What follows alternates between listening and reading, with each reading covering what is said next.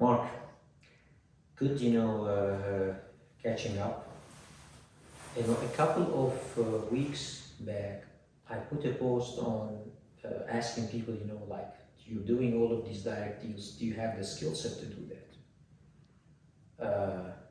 And, you know, judging from the responses that I saw in that post, I wanted to sort of to have a discussion about it, and I thought about who else but you, given, you know, you've gone through that journey. I've given you hard times on the investment community questions, and you've seen sort of, you know, the good times and the tough times in some of these investments.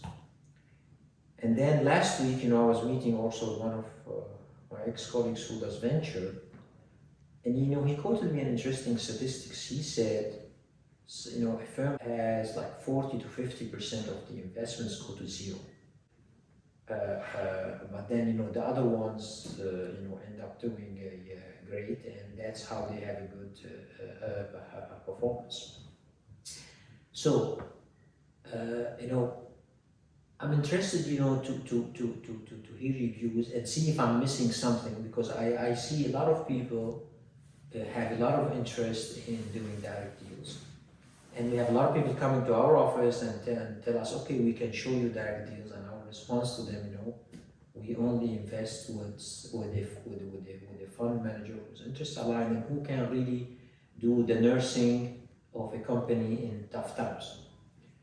So what am I missing that that these guys are, you know, here doing? Versus, you know, just maybe they have not gone through the tough experience? Well, okay, a very valid question. Number one, you're not missing anything. What's happening here is you have an exuberance in the markets, and people have had a long period of protracted good returns, which has given them the impression that everything is going to work out, number one. So, you know, everything that people have bought over time has somehow managed to go up, floating on a bed of liquidity. Number two, a lot of people haven't experienced the so-called, the proverbial donuts. And you know from our experiences at Attic, we had a very good return, but there were occasions when we actually lost money on transactions, and people haven't experienced that. So that's part of the problem here. Number three, the high valuations overall has forced people into, if you will, adjoining markets. So they went from buying equities to buying private equity, right?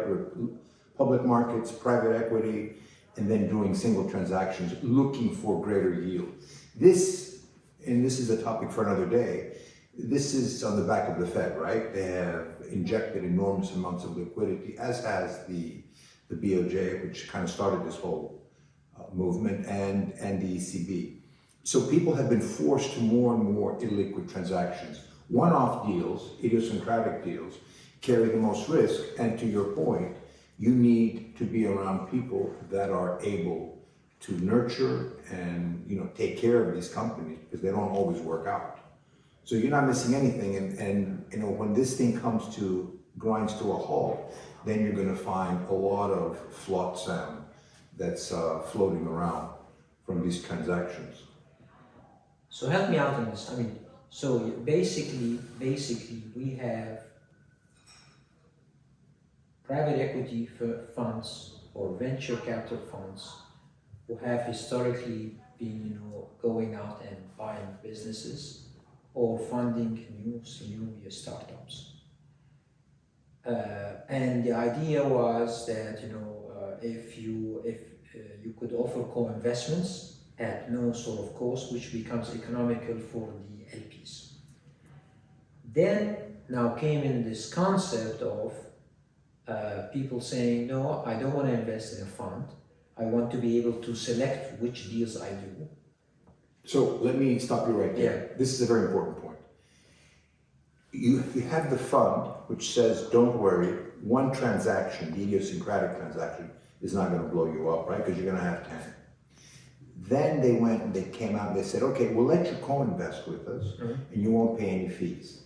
But at least you still had the cover of the fund, right? Because even if you invested in one of the transactions an extra amount, you still had the overall fund which could cushion you.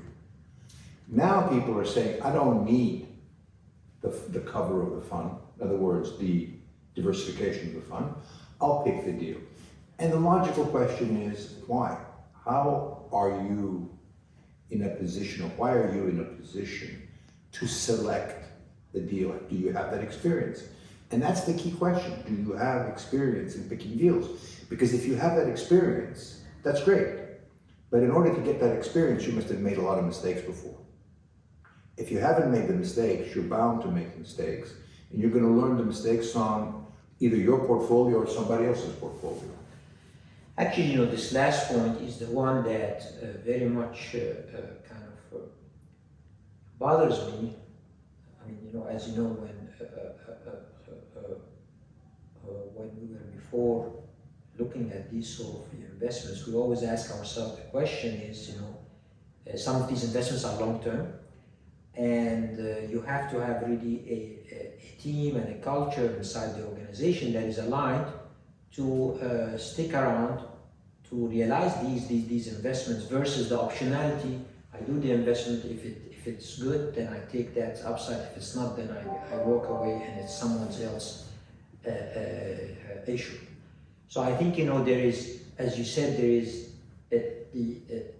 is a lack of appreciation of the alignment of interest.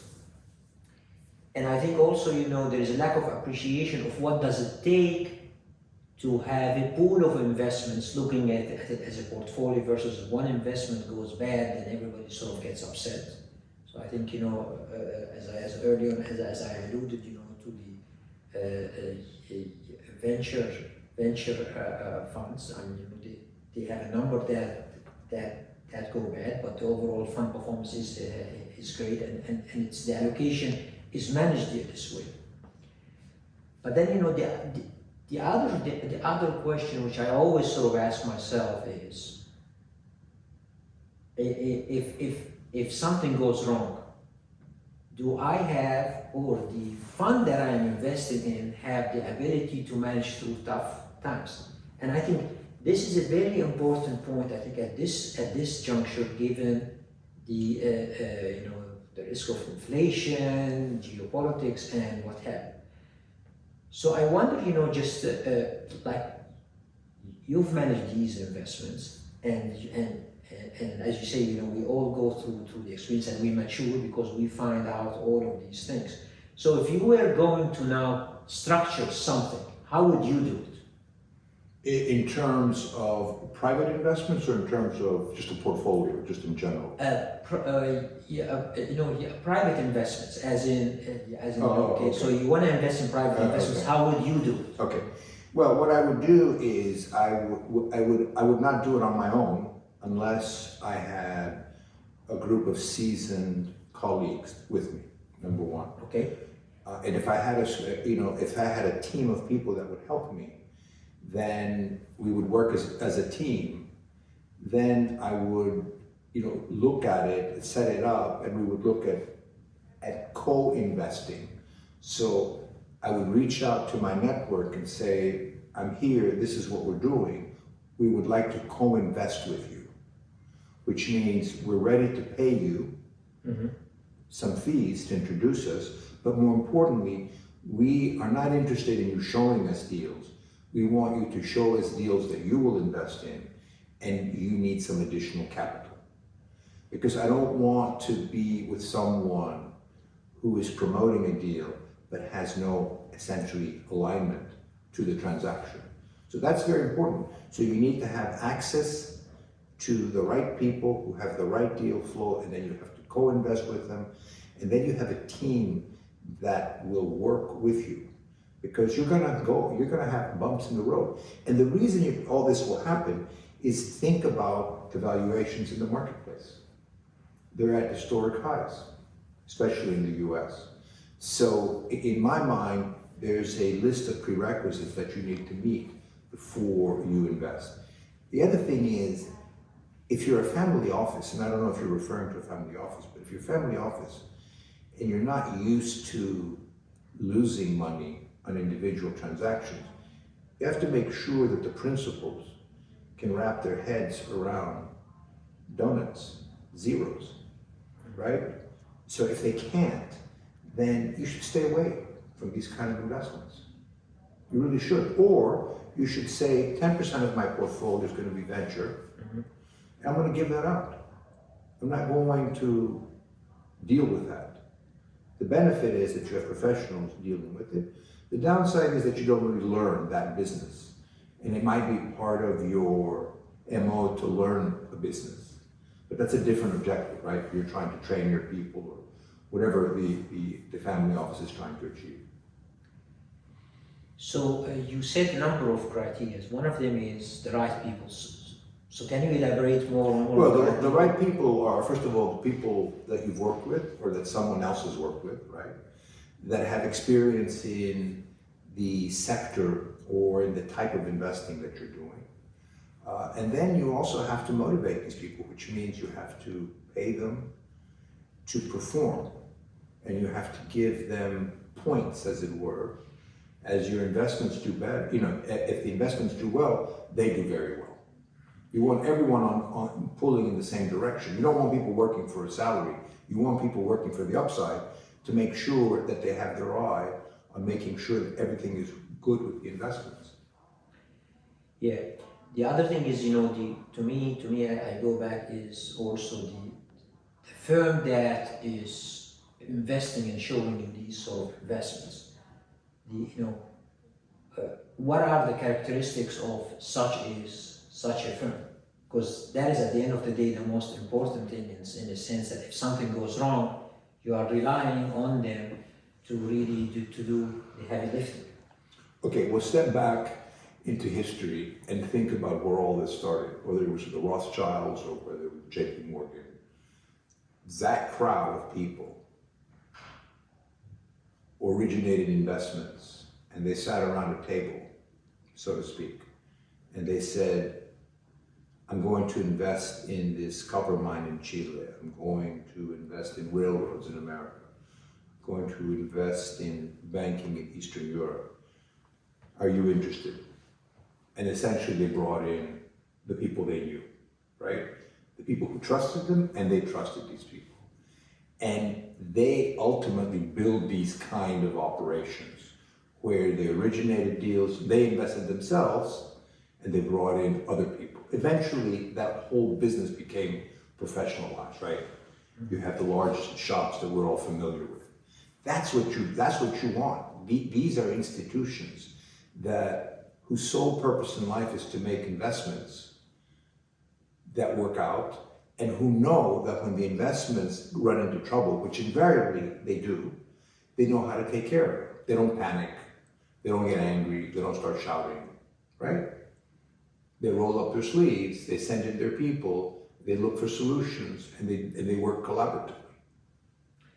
Yeah, so I kind of, you know, I always say to myself, you know, it's a, like, you know, me waking up suddenly and reading an article or hearing from somebody about a business, then I like read about it and then I suddenly become that 5-minute expert, is not the same like somebody who's doing it day in, day out. Absolutely, and I don't want to draw an analogy between what we do and a doctor, because it's obviously very different and the outcomes have to do with lives versus investments. But you would never, you know, go to someone who hasn't been practicing medicine for 20 years and just say, hey, you know, can you solve this? Can you take care of my potential problem? It's the same way in investments. It doesn't mean that there aren't new concepts, but it always, in the investment arena, the issues are the same. You buy at the wrong price, and then you have to figure out, you have to write down something, or you buy at the wrong price and you have too much leverage. You know, these are immutable sort of things that happen. They always come back. So you need to have people that are seasoned hands. Yeah, I think, you know, like you highlighted this issue of buying at the wrong price. You're right. I mean, you know, like we both lived the dot-com bubble. and there were new technology that came out. One of them is Amazon. But initially, when people bought at the wrong price, they suffered. And later on, you know, when the dust settled, at the right price, Amazon became, you know, the most successful. I want to go back to, you know, because I'm, you know, I'm very fixated on you know, the ability to handle something when it's not doing what it's supposed to. And so, you know, you highlighted about, you know, being with a firm that has the right culture, the seasoned team, and mature enough to realize that, you know, there could be things that don't work out as expected, or you know, or they start with what could go wrong. See, I think, you know, the assumption of what could go wrong in an investment, or what we used to call, continue to, downside case, to stress testing the downside case to ensure that, you know, if something goes wrong, you really don't, like, it is within the expectation. You know, I think, you know, from when I meet people, I see a lack of appreciation of that discipline. In other words, you know, sort of being cynical of what could go wrong, versus just, you know, being overwhelmed by the performance that they see in the previous funds, which also, you know, has really benefited from the upmove in the stock market. Like as an example, you know, the S&P averaging 13% over the past 12 years. You know, if you apply a leverage on it, you get to a very attractive return. Yeah, but you see, okay, that's what they call chasing returns. Okay, so you look backwards. So it's interesting to look backwards, but you know, your portfolio has to live forwards. And number one, number two, you mentioned leverage. Yeah, leverage is great when things are going well. When they're not, you know, you get a spanking and you get taken out very quickly. So people are looking at previous performance and extrapolating it into the future. Every time you've done that, it's been problematical. And we saw what happened, you know, 2000, you know, we saw what happened in 2000 and what happened to the companies and to all the and to all the crazy sort of reckless things that were going on. And the beauty of the marketplace is that it flushes itself out periodically, and I think that's a cleansing process. So I think we're going through one of these phases now. I mean, you look at this the recent stock that everyone's been talking about, Rivian, I think. And it was the first stock to, you know, that they're supposed to be building electric vehicles. And it was the first stock that has achieved a $100 billion valuation with no revenues. No revenues, obviously no profits.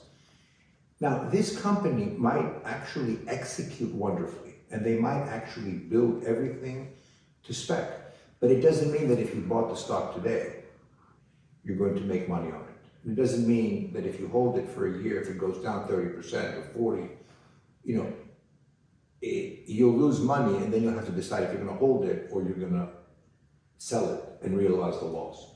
And this company might eventually be a great company, which is what you were talking about with what Amazon went through, various sort of iterations before it got to where it is. So that's, but when you come back to it, at the end of the day, the only free lunch in finance is diversification. And I think, you know, Ray Dalio always talks about diversity, the importance of diversification. And diversification is not just throwing things on a wall or anything that comes up. Or diversification is not saying I'm going to find 10 deals that I like and buy them. You know, you have to be also sensitive to how do you systematically diversify a portfolio. Because if there's a tendency to do the same thing over and over again, even if you do 10 of the same similar things, you haven't really diversified your portfolio. So this is something that's very important to a long-term investor. And if you look again backwards at the returns and say this is going to continue, then you're making a mighty big leap of faith. Yeah, you know, it's, I have to say, you know, I mean, it's very refreshing to see all of these new technologies, and also I see that where you sit currently at Abu Dhabi Global Market, you know, these businesses who are looking to do something in the region and also to tap into the capital.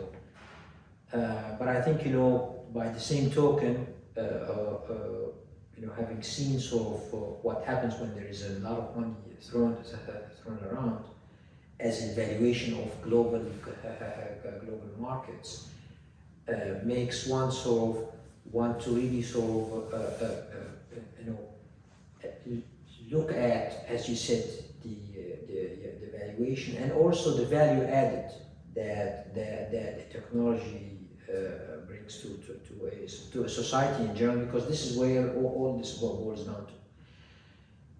Now, I'm curious, you know, to hear your perspective. So we both spent our career on the people coming to visit us. Then, you know, I went out to actually do both sides, you know, to share with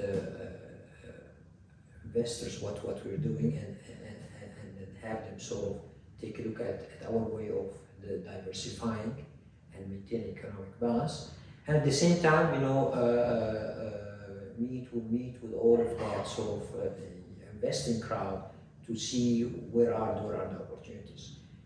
You have, you know, where you were at the sovereign wealth fund, which was at the receiving end of all that money, then you went to the source of that money, which is Adnoc.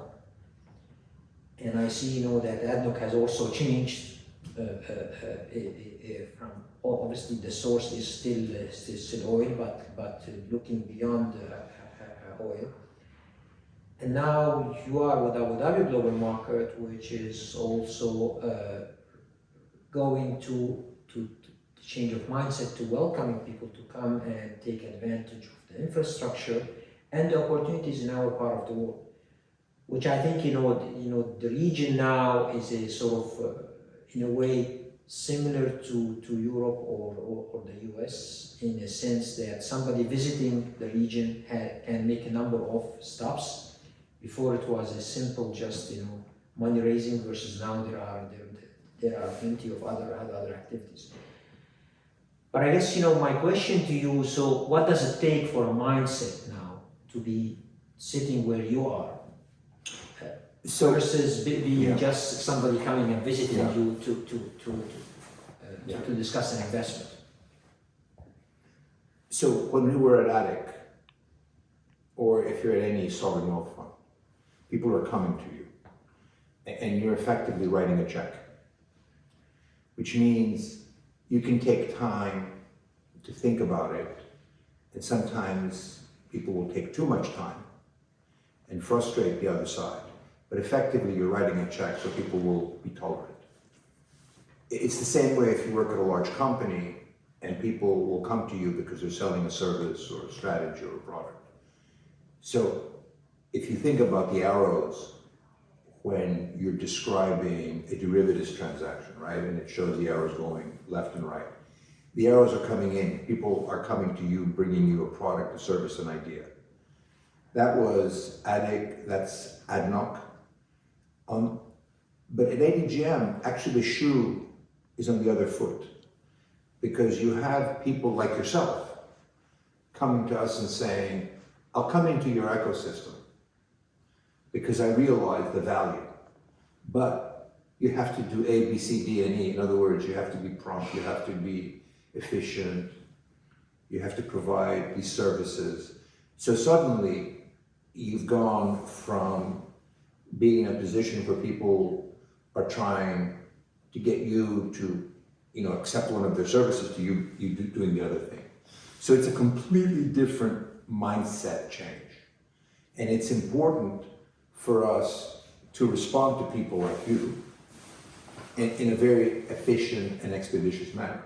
So that's the fundamental difference, because people can, as you said, I think you alluded to the fact, people can come to the region and shop around. People can look around. There are other places they can go to.